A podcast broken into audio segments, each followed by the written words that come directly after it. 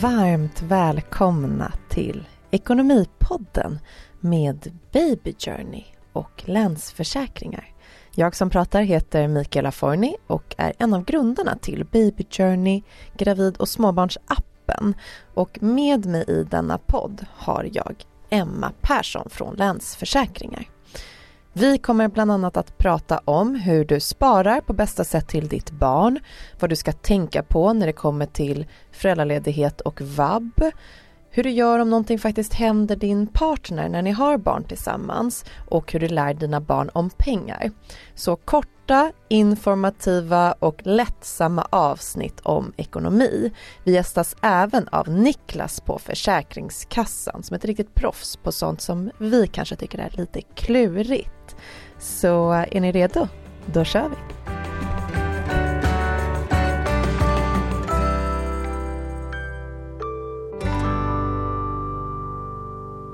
I det här avsnittet har vi med oss Niklas från Försäkringskassan. Välkommen Niklas! Ja, tack så mycket!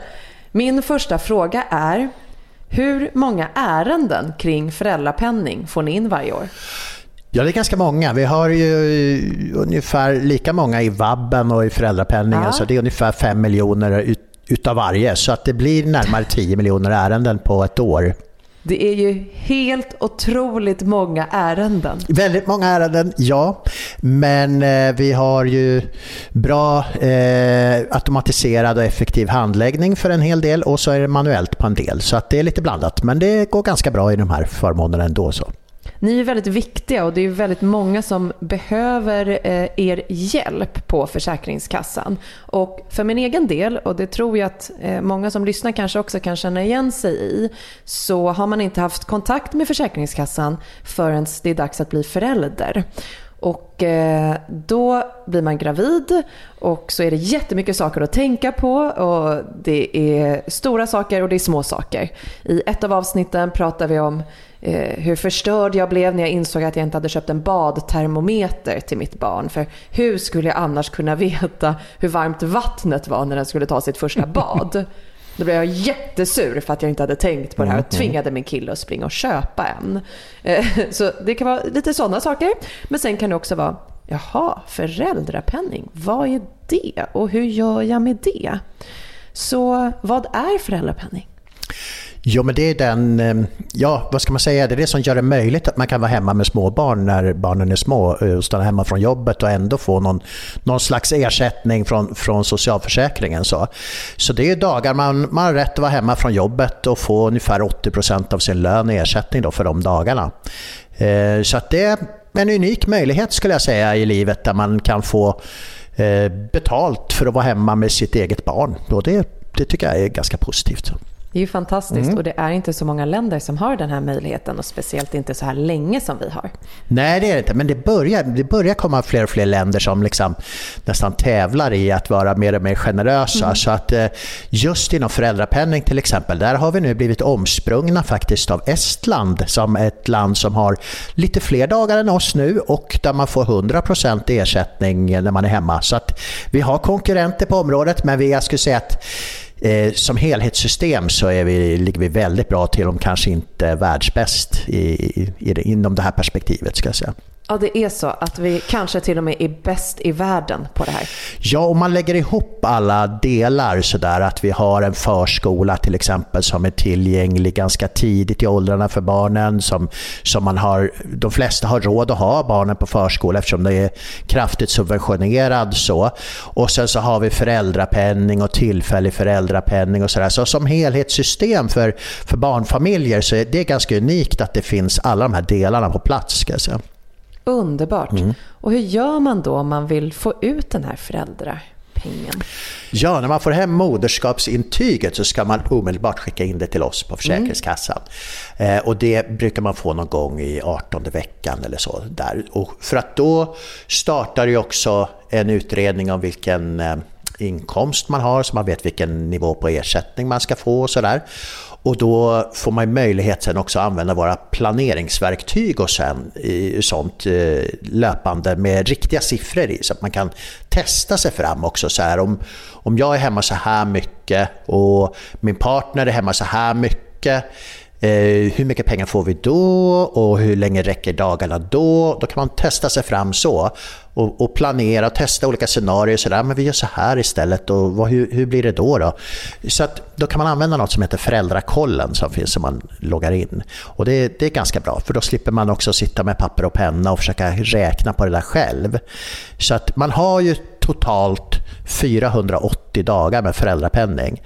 Och det är de man ska planera med och det är viktigast här, eh, precis som du sa tidigare, med, med att planera för de första två åren kanske. Mm. Eller åtminstone till, fram till förskolan börjar. Ja. Eh, så att man har den tiden ordnad för sig. Det är väl det viktigaste i början. Och så att man planerar tillsammans tror jag och, och gör det som ett gemensamt projekt ganska tidigt så i graviditeten för att räkna på hur vill vi göra, hur, vem ska vara hemma först och längst och mest eller ska vi blanda eller hur ska vi göra? Man har den diskussionen tidigt, det tror jag är viktigt. Jättebra, det är ju helt fantastiskt att eh den här föräldrakollen finns så att du just kan sitta och leka. För mm. annars ser du alla de här dagarna och det känns jättemycket. Men så vet du inte riktigt vad får jag ut varje månad och eh, i många av de här avsnitten pratar vi just om att planera och göra budgetar inför att bli förälder. För att man inte ska hamna i en situation där pengarna inte räcker till eller eh, ja. det inte blir som man har tänkt sig. Ja, där finns det också möjligheter att man man brukar nämligen ha så här utfyllnadsavtal som det heter med, med arbetsgivarna som man har i kollektivavtalen. Och det, det funkar så, så att från försäkringen, som socialförsäkring får man ungefär 80% av sin lön mm. upp till ett visst ersättningstak. Då. Men har man sådär utfyllnadsavtal från arbetsgivaren så betalar arbetsgivaren extra utöver det där.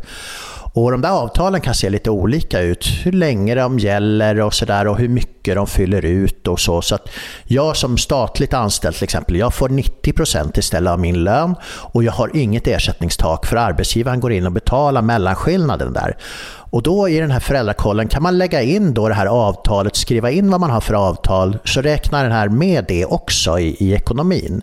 Så att man kan se liksom den riktiga ekonomin som man kommer ha, föräldrapenning plus det här utfyllnadsavtalet och sen räknar den också på skatt, man fyller i vilken skatt man har också. Och då får man liksom en nettobild för hela familjen på en gång. Och man kan planera för två personer samtidigt.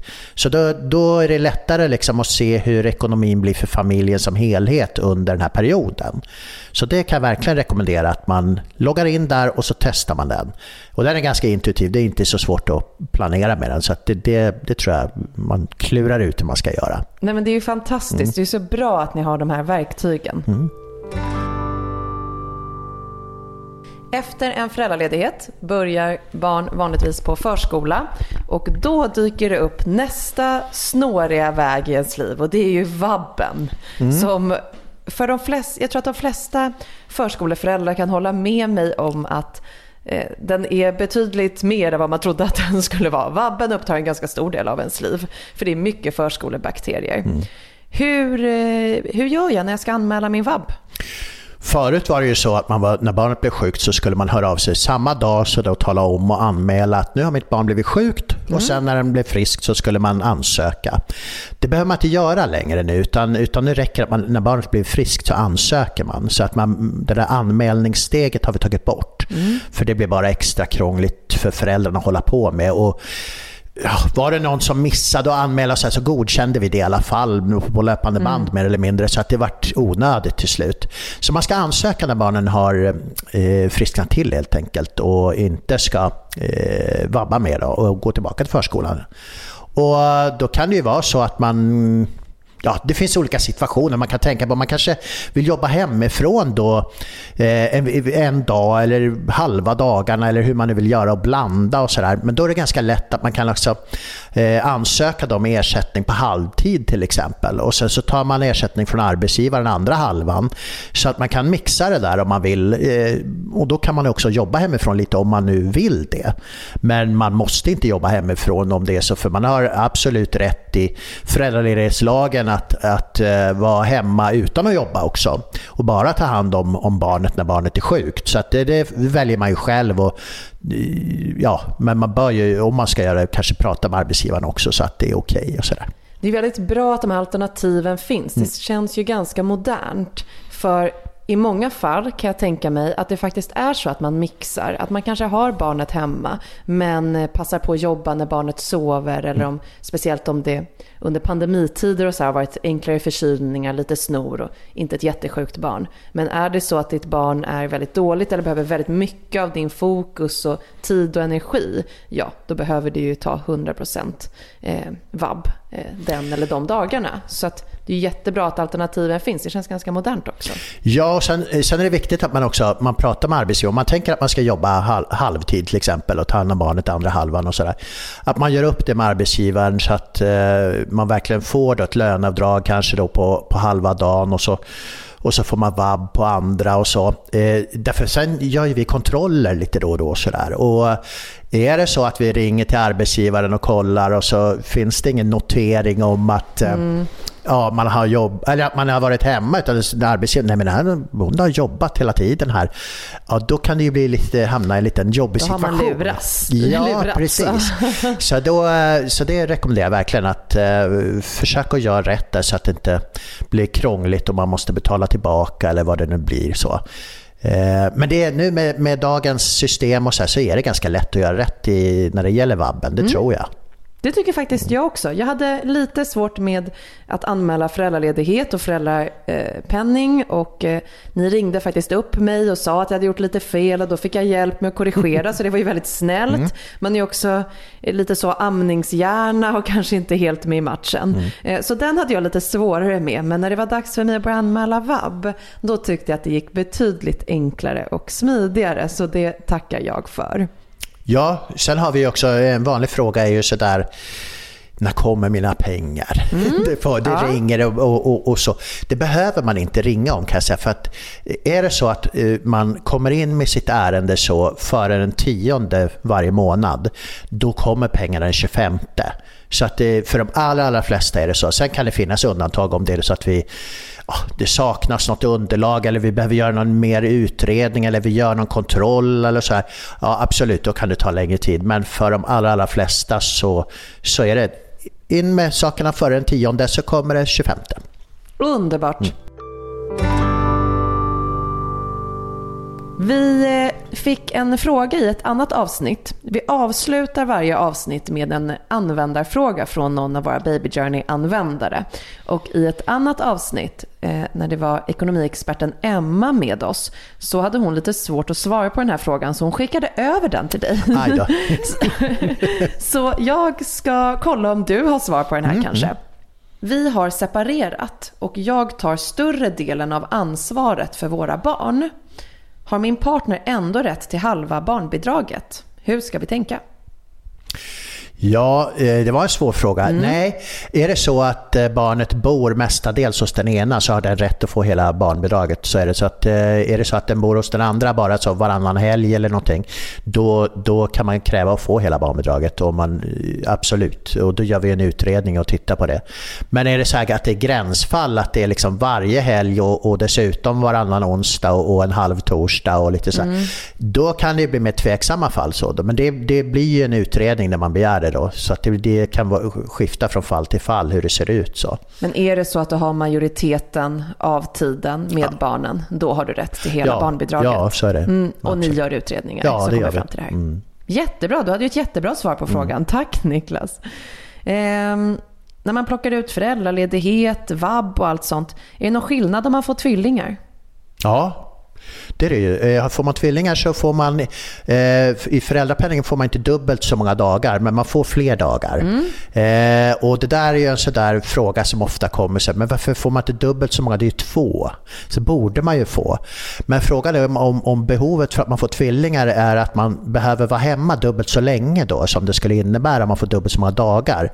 Och det är jag väl lite tveksam till. Man, men absolut att man kan ha ett behov kanske vara två stycken hemma samtidigt eller så mera om man är hemma med två barn. Så att, eh, jag tycker nog att det är en ganska bra avvägning. Även om jag vet att det är många med tvillingar, de tycker verkligen inte att det här är rätt. De tycker verkligen att man ska ha dubbelt så många. Jag är lite så att jag tycker nog att det är en ganska bra avvägning ändå. Att man får lite fler men inte dubbelt. Men det där är väl en, liksom en, det är en politisk fråga ja. får man väl säga. Liksom. Ja. Det beror på hur man, vad man tycker att försäkringen ska täcka och man, vilket behov och sådär. Så att, eh, absolut, jag ska inte säga säga att jag har rätt och alla har fel. Och så. Men, men ja, det är i alla fall så att man får inte dubbelt så många. Min bror som jag har grundat Baby Journey mm. tillsammans med, han fick tvillingar nyligen. Ah. Eh, och jag tror inte faktiskt att de hade velat vara hemma dubbelt så länge med dem för att det är ju ganska jobbigt att vara hemma med två barn. Mm. Eh, och speciellt om man är bara en förälder. Mm. Däremot såklart att kunna ta ut föräldradagar samtidigt är ju bra eftersom att Annars så slår de ut dig när du är själv med dem. Ja, och Speciellt när de börjar röra sig åt ja, olika håll, då är du chanslös. Ja, och jag förstår verkligen det behovet, förstår jag verkligen att det behövs. Och där kan jag också säga att när, när vi pratar jämställdhet så har vi ju de här, det finns ju något som heter dubbeldagar också. Och det är att under barnets första år så har man ju rätt att vara hemma tillsammans, båda föräldrarna, under 30 dagar. Och det finns en utvärdering gjord nu eh, från Stanford University där man har tittat på just dubbeldagarna, om de har haft någon effekt på kvinnors hälsa. Och det de kan visa i den rapporten i alla fall att de som har använt dubbeldagarna, där ser man en positiv effekt. Att, ja, i, de, I de föräldraparen där har kvinnorna inte haft lika mycket sjukskrivning som i de andra. Det har varit mindre eh, mediciner som har behövt skrivas ut och mindre sjukhusdagar som man har legat inne. Så att, och nu är det bara en studie som är gjord så att det, finns, det finns inga liksom, flera så. Men, men det är ändå en indikator tror jag på att det kan vara positivt för hälsan att eh, vara hemma båda två i början. Absolut. Jätteintressant. Tack. Eh, Okej, okay. som jag sa tidigare så tar ju vi in Baby Journey användarfrågor kring ekonomi. Och vi har fått massa frågor men vi plockar ut en per avsnitt. Och din fråga kommer här. Avsnittets Baby Journey-fråga. Jag tar all vab av vårt barn. Vad har det här för negativa konsekvenser för mig i framtiden?